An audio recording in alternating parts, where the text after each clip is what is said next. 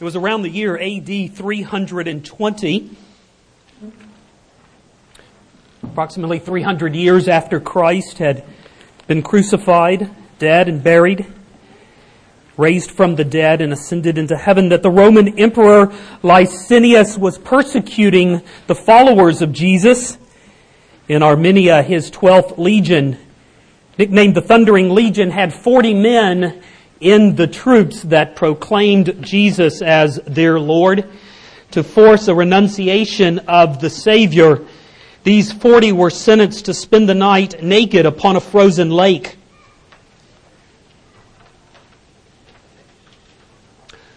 Back on land, a warm tent, food, and a hot bath were available to any who would deny Christ. If you had been there in the descending darkness, you would have heard their song. Something like this in translation, O Lord, 40 wrestlers have come to fight for you. Grant that the 40 wrestlers may gain the victory. The song became softer during the night as one by one they died. One soldier, though, gave in. He left his comrades on the ice and went back to the tent where the centurion along with the execution squad, kept watch. When he left, the remaining ones saying, O Lord, 39 wrestlers have come forth to fight for you. Grant that 39 may gain the victory. But the centurion in the tent saw the faith of the 39 And he stripped off his clothes and proclaimed that he was a Christian and went out on the ice to sing again with those remaining alive. O Lord, 40 wrestlers have come forth to fight for you. Grant that 40 wrestlers may gain the victory. Now, we may think that such stories ended 1600 years ago, but they did not. In Dr. Bryan Chapell's new book on prayer, he reminds us that we have sisters and brothers in the Sudan who are dying in exactly the same way. In the year 2000, a radical Muslim regime, regime in Sudan targeted Christians for mandatory conversion or execution. The government allowed selective starvation and the bombing of villages to force the Christians to deny their faith. Most remained faithful. So the government undertook a more direct, direct measurement of conversion. Christians were taken in groups 50 miles out into the desert and left there without food or water. Every few days, government trucks would return to the site with an offer to rescue those who would renounce their faith in Jesus. The trucks kept returning until there were no more Christians living. Then they would bring the next group of 50. The horror that continues in this and other forms in the Sudan and other parts of the world is beyond the ability of North American Christians even to fathom. Surely none of us would question whether these Sudanese Christians are faithful.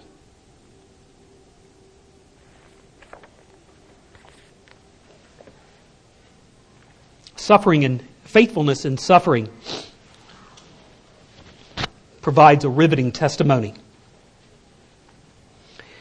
And though our witness will likely be less dramatic. God does produce in us that same faithfulness, at least in all in whom His Spirit is working. Remember Galatians 5? The fruit of the Spirit is love, joy, peace, patience, kindness, goodness, faithfulness, gentleness, self control. Against such there is no law, and those who are Christ's have crucified the flesh with its passions and desires. in order that we might learn to be faithful in every circumstance in which the Lord places before us. I'm going to read this morning and consider a passage on faith from Hebrews chapter 10. Hebrews chapter 10, if you would stand please for the reading of God's Word. Hebrews chapter 10, beginning at verse 19. Therefore, brethren, having boldness to enter the holiest by the blood of Jesus, by a new and living way which he consecrated for us through the veil that is his flesh, and having a high priest over the house of God, let us draw near with a true heart in full assurance of faith, having our hearts sprinkled from an evil conscience and our bodies washed with pure water. Let us hold fast the confession of our hope without wavering, for he who promised is faithful. And let us consider one another in order to stir up love and good works not forsaking the assembling of ourselves together, as is the manner or habit of some, but exhorting one another, and so much the more as you see the day approaching. For if we sin willfully after we have received the knowledge of the truth, there no longer remains a sacrifice for sins, but a certain fearful expectation of judgment and fiery indignation which will devour the adversaries. Anyone who has rejected Moses' law dies without mercy on the testimony of two or three witnesses. Of how much worse punishment do you suppose will he be thought worthy who has trampled the Son of God underfoot, counted the blood of the covenant by which he was sanctified a common thing, and insulted the Spirit of grace? For we know him who said, Vengeance is mine, I will repay. And again, the Lord will judge his people. It is a fearful thing to fall into the hands of the living God. But recall the former days in which, after you were illuminated, you endured a great struggle with sufferings. Partly while you were made a spectacle both by reproaches and tribulations, and partly while you became companions of those who were so treated. For you had compassion on me in my chains. And you joyfully accepted the plundering of your goods, knowing that you had a better and enduring possession for yourselves in heaven. Therefore, do not cast away your confidence, which has great reward, for you have need of endurance so that after you have done the will of God, you may receive the promise. And then quoting from the great story of faith in the Old Testament, Habakkuk. And for yet a little while, and he who is coming will come and will not tarry. Now the just shall live by faith. But if anyone draws back, my soul has no pleasure in him. But we are not of those who draw back to perdition, but of those who believe to the saving of the soul. Now, faith is the substance or the assurance of things hoped for and the evidence of things not seen. Our Father in heaven, you whom no eye has seen, you who sees the very motives of our hearts, you whom no hand can touch, and you who has touched us in our greatest weaknesses. It is to you alone that we make our prayer this morning, for in you we live and move and have being. We exist in you and by your good pleasure. We know our own blindness apart from your gracious illumination, so we ask boldly for what you have promised eyes to see, ears to hear, hearts to believe. We dare not this morning ask because of our faithfulness. Oh no, we are too fickle for that. But we ask in the name of the faithful one. We ask on the authority of His Word. We ask great things because we have a great Savior. We ask in Jesus' name. Amen. Please be seated.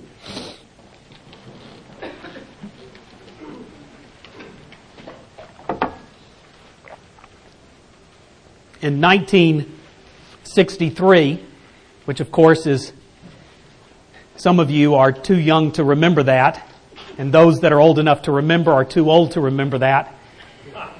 And you'll catch on in a minute. In 1963, the official slogan for Coca-Cola was, things go better with Coke. Somehow, a little transition happened and a great many people seem to think that the official slogan of Christianity is that things go better with Christ. As if faithfulness to Christ had as its goal making your life more enjoyable. You know, things like this.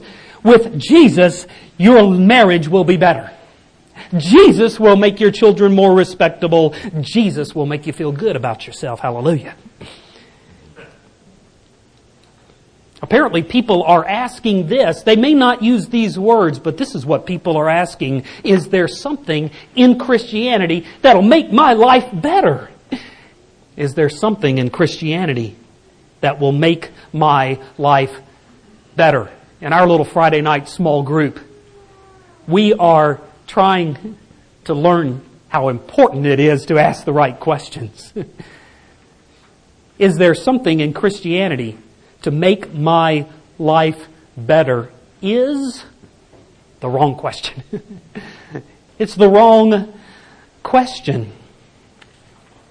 And one confirmation, one confirmation, one proof that you know it is the wrong question is that faithfulness, biblical faithfulness, really is of little value if that were the right question. If Christianity is judged by whether it makes your life better, then faithfulness has no place. That's one of the things I love about apologetics, about explaining the faith to people.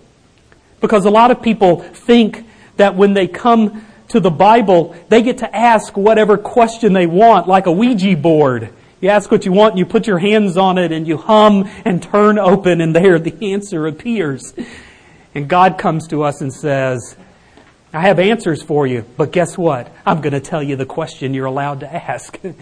and God says, is Christianity something, is there something in Christianity that will make my life better is not a question that we are allowed to ask. Instead, the Bible forces us to ask this, is there something in Christianity better than my life?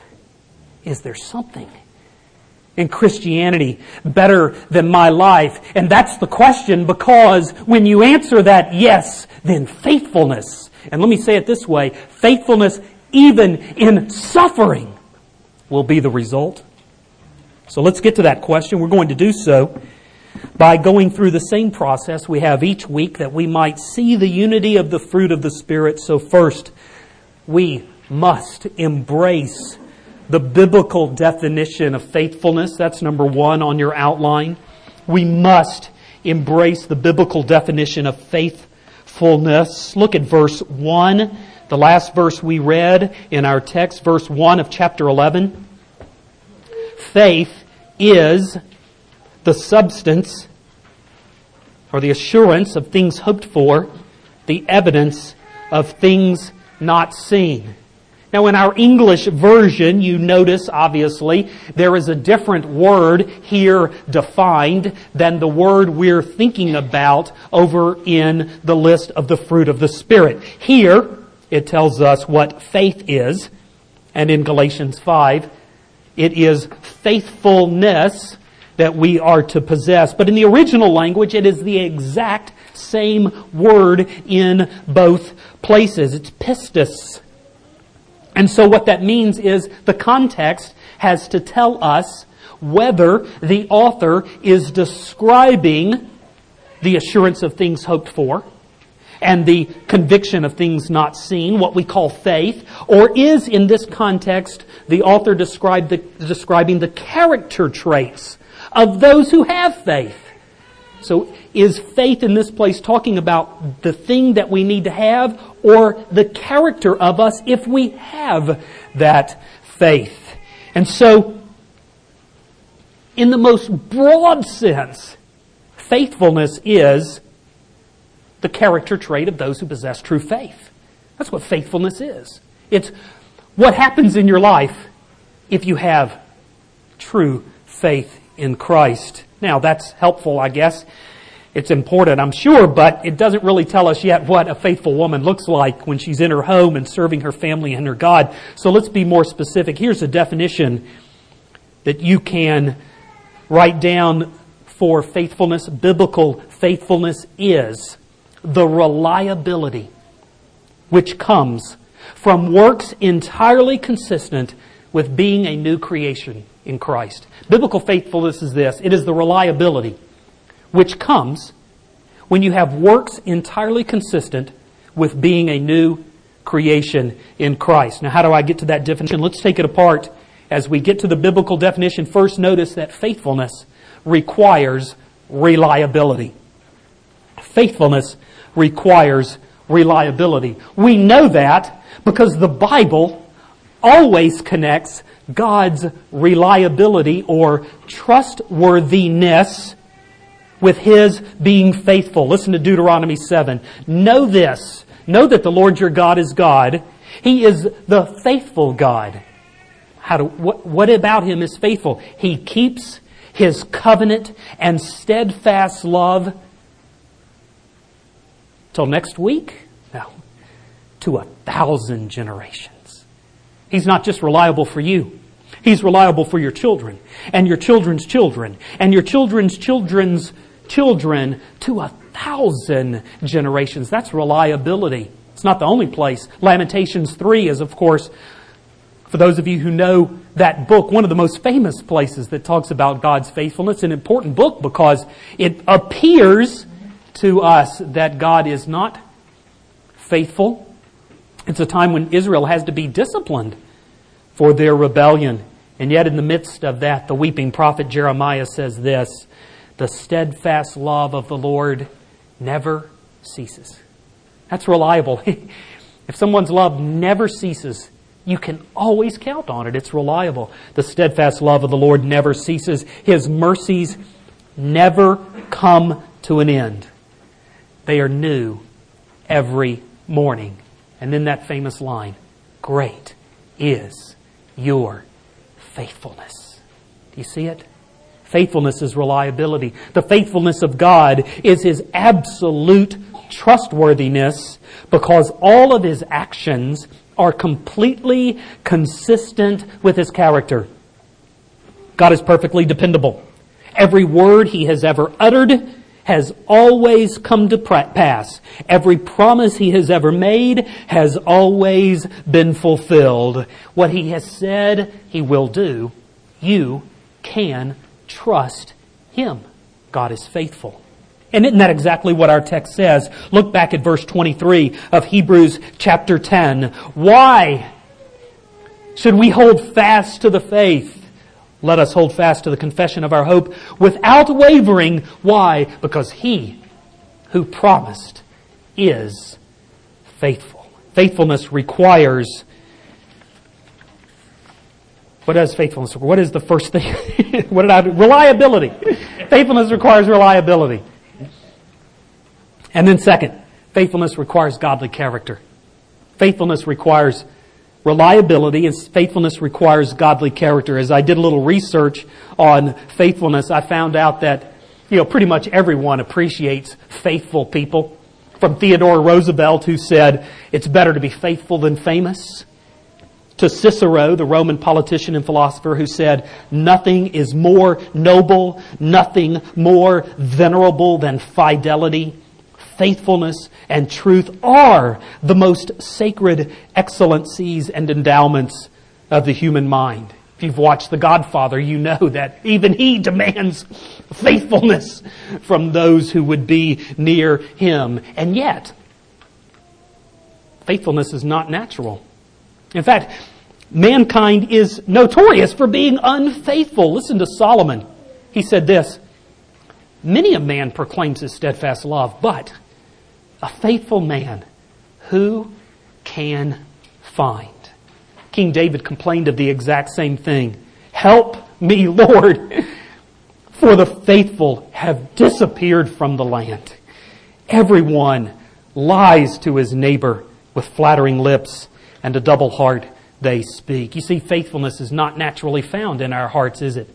It is not naturally found in our hearts. And so faithfulness requires reliability. Faithfulness requires godly character, and we don't have it. So therefore, third, faithfulness requires a new creation.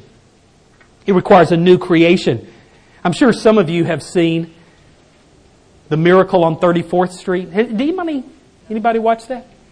Oh yeah, yeah. You did? Yeah. Santa, do you remember Santa Claus? He defined faith for us there. He's so helpful. Santa Claus says this is faith. Faith is believing in things when common sense tells you not to.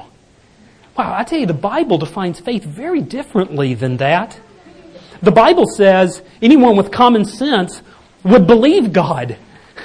you look around you at the world around us and you see that it is constantly lying. It seeks to deceive and destroy. And so you ask, who can be trusted? And the answer is God alone. Imagine there's a fire in a building. You're stuck on the 10th floor.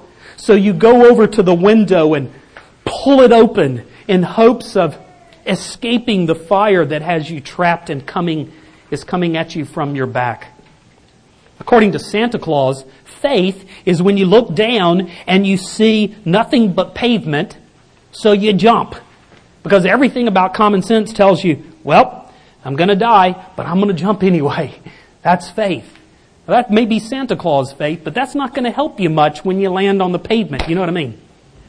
Splat. Splat. You know what biblical faith is? Biblical faith is looking down and seeing your Father there with a cushion that He Himself is holding. And not just that, it's seeing your faithful brother, Jesus Christ, having gone before you and already proven to you that the cushion will save you. That's faith. It's not jumping when common sense tells you not to, uh, tells you not to. It's looking behind and seeing the fire and looking in front and seeing God your Father. Underneath you are the everlasting arms and seeing your faithful brother Jesus Christ having already gone that way and proving that God is faithful. That's biblical faith. And it looks down and sees Christ, and so the question is will you jump? Will your works be consistent with a person who is full of faith? Now, apart from the work of the Holy Spirit in our lives, we will not jump, will we? It's as if we're there, the Father's down there, the Son has jumped, and yet the billowing smoke from the fire has made such a screen that you cannot see anything. And it requires the fresh wind of the Holy Spirit to come in and blow away the smoke. Renew your heart and mind so that you can see what is there. Hebrews 11:1 says, "Faith is the substance of things hoped for and the evidence of things not seen." Those without the Spirit can see nothing but the clouds of smoke. But when the Spirit comes and washes away the blindness of sin, we jump because we see the Father. We know He is trustworthy. And we see the Son. We know their character. We are certain of what we hope for. That's why Oswald Chambers said this about faith. Faith never knows where it's being led, but it knows and loves the one who is doing the leading. See, the Spirit gives that knowledge of God. So that even though day to day you may not know exactly where God is taking you, you know Him who is leading you. And you know He can be trusted. And so the biblical definition of faithfulness is this it is the reliability in you which comes when your works are utterly consistent with being a new creation in Christ. Now then, second, with that definition, we must deny ourselves the opposite of faithfulness. We must deny ourselves the opposite of faithfulness, and that is willful sin. It's in verses 26 to 31. Let me just read that for us. If we sin willfully after we have received the knowledge of the truth, there is no longer a sacrifice for sins but a certain fearful expectation of judgment and fiery indignation, which will devour the adversaries. Anyone who has rejected Moses' law dies without mercy on the testimony of two or three witnesses. Of how much worse punishment, do you suppose, will he be thought worthy who has trampled the Son of God underfoot, counted the blood of the covenant by which he was sanctified a common thing, and insulted the Spirit of grace? For we know him who said, Vengeance is mine, I will repay, says the Lord. And again, the Lord will judge his people.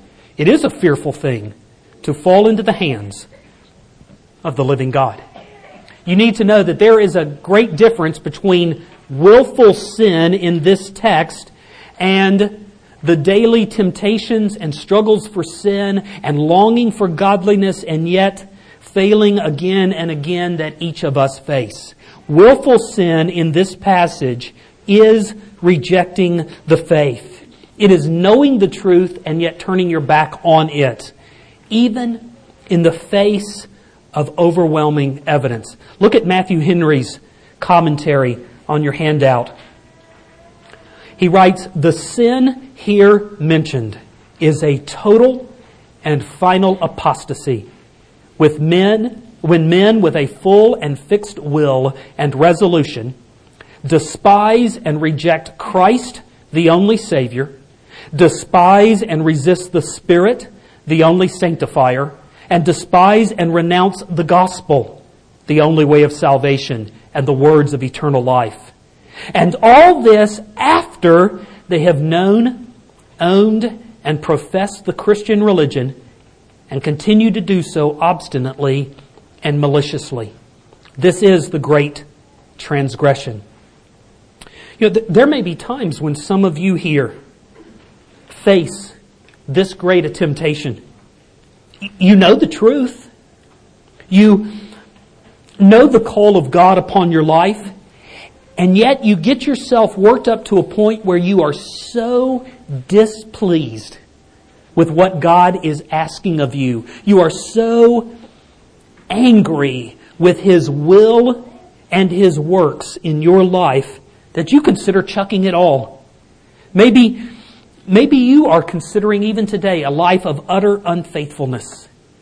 If so, heed carefully this warning and deny yourself this sin, for if we sin willfully after we have received the knowledge of the truth, there no longer remains a sacrifice for sin, but a certain and fearful expectation of judgment. Deny yourself the sin of the, the uh, opposite of faithfulness, willful sin. And then, third, as we're doing that, we must be cautious of the counterfeit of faith. And the counterfeit of, of faithfulness is timidity. Or, as our versions translate it, the New King James, drawing back the ESV translates it shrinking back, all of which help understand the picture. Now, earlier I suggested that I think people are asking this question Is there something in Christianity to make my life better? And it seems to me people think that there is because the message that things go better with Christ is filling our churches and it is causing Americans by the millions to claim to be Christians. And what I want you to think with me about is the fact that probably in the past in our country, such a counterfeit faith would never be exposed because it would never be tested. But times are changing. Our country is turning in some ways against faithfulness. Some who stand for Christ are now suffering loss, and more of us likely will. But there is a great benefit in suffering in there. One benefit is this you find out whether your faith is genuine. See, counterfeit faith is timid, it shrinks back, it, it draws back from suffering. Look here in our text, and it tells us some of the things that cause timidity, that cause the counterfeit of faith to draw back. Look at verse 34 at the beginning. Paul says, or, the author says, not Paul,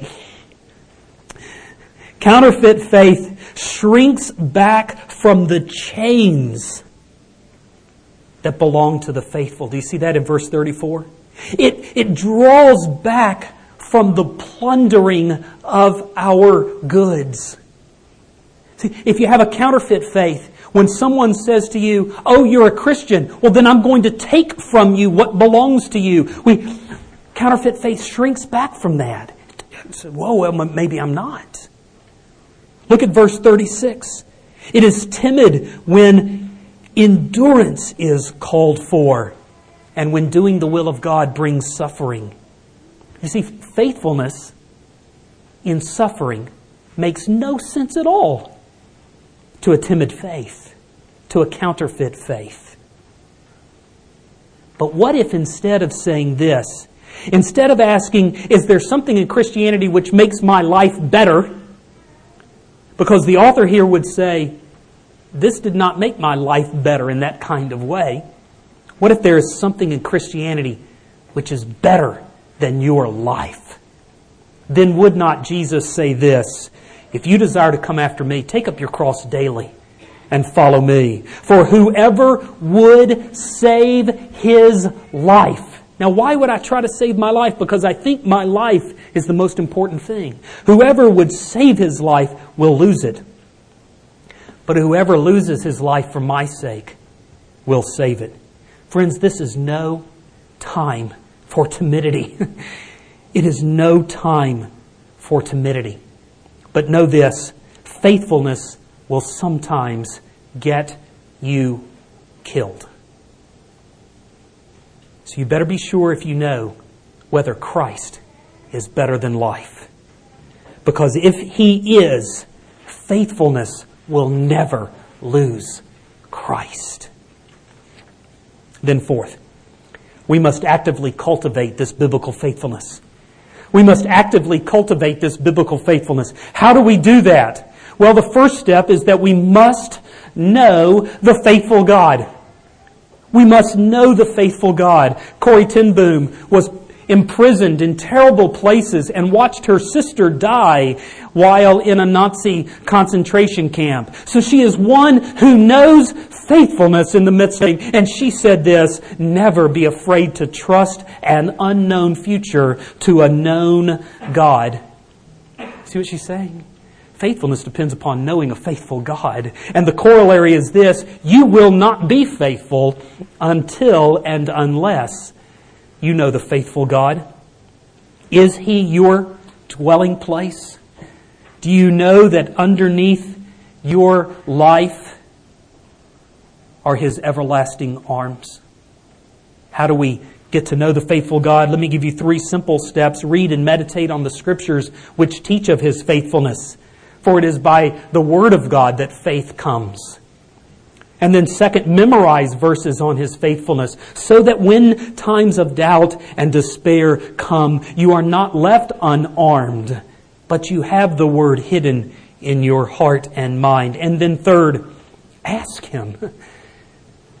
Pray to the faithful God and ask him to convince you of how faithful he is. We must know the faithful God if we're going to cultivate biblical faithfulness in our lives. Then second, we must not count our lives as precious.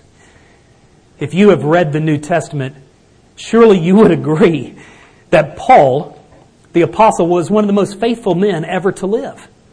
Look at Acts chapter 20. I think I've given you that on the, the handout if you'd like to look at it there, or turn in your Bible to Acts chapter 20, verse 22. Acts chapter 20, verse 22. Look at what Paul says. He's speaking to the elders in Ephesus. And he says, And see, now I go bound in the Spirit to Jerusalem, not knowing the things that will happen to me there. I don't know exactly what's going to happen, except I know this. The Holy Spirit testifies that in every city, chains and tribulations await me. Wow. But none of these things move me. I mean, how can Paul get to the point where none of these things move me? He tells us. Obviously, it's because he knows the faithful God, but there's another step that you have to take. Look at what it says. I do not count my life dear, or probably a better translation of timios, precious. Boy, if something's precious, you know, you, you carry it around like this. You have a, your kids find one of those precious little butterflies out in the yard. You carry it so delicately. Paul's saying that some of us do that. We're so concerned with our own lives, we, we carry them around delicately to make sure nothing ever interferes with our happiness. Because after all, Jesus' is purpose in the world is to make me happy. Paul says that's not what I do. When I look at my life, I just drop it on the floor.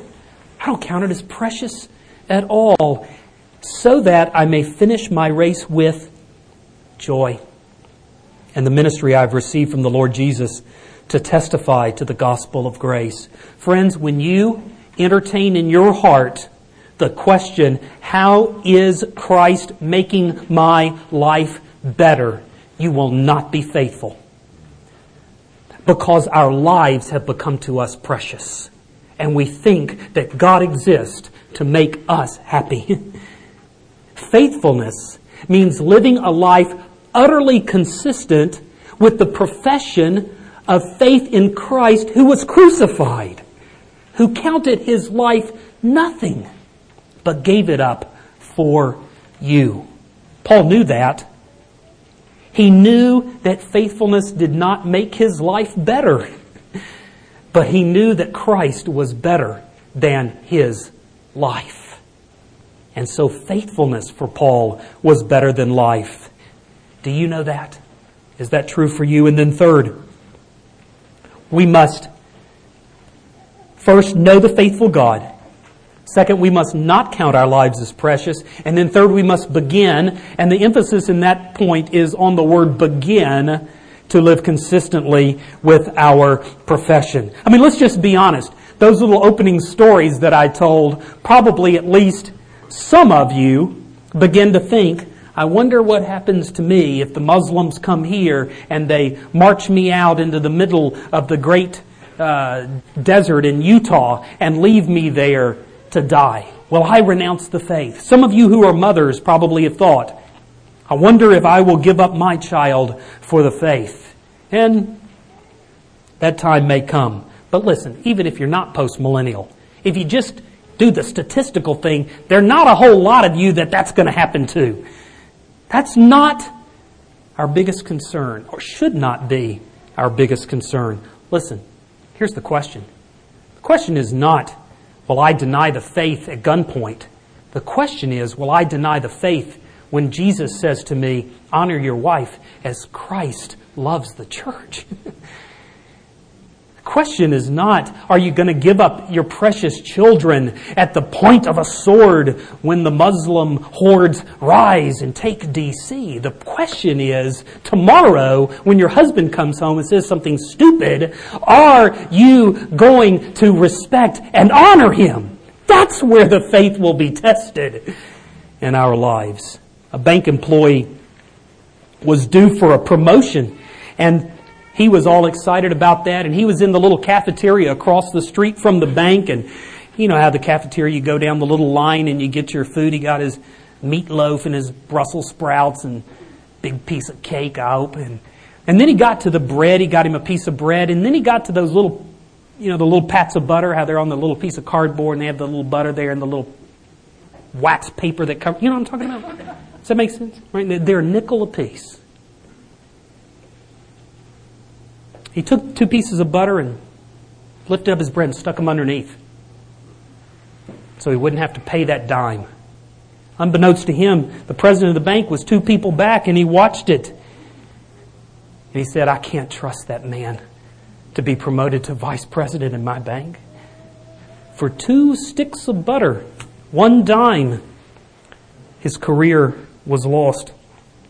You know, Jesus said, if we're faithful in the little things, we can be trusted with much. In 1485, Richard III was fighting against Henry, the Earl of Richmond, at Bosworth Field, seeking to defend England from this usurper to the throne. It's the fight which caused Shakespeare to write, My horse, no, yeah, my, uh, my kingdom, my kingdom for a horse. You remember that line? Richard was on his horse.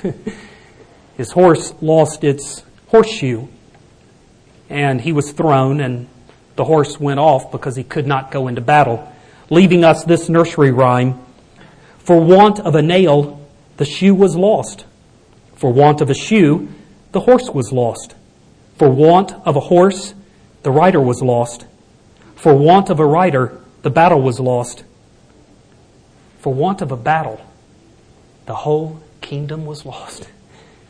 All for the want of a horseshoe nail.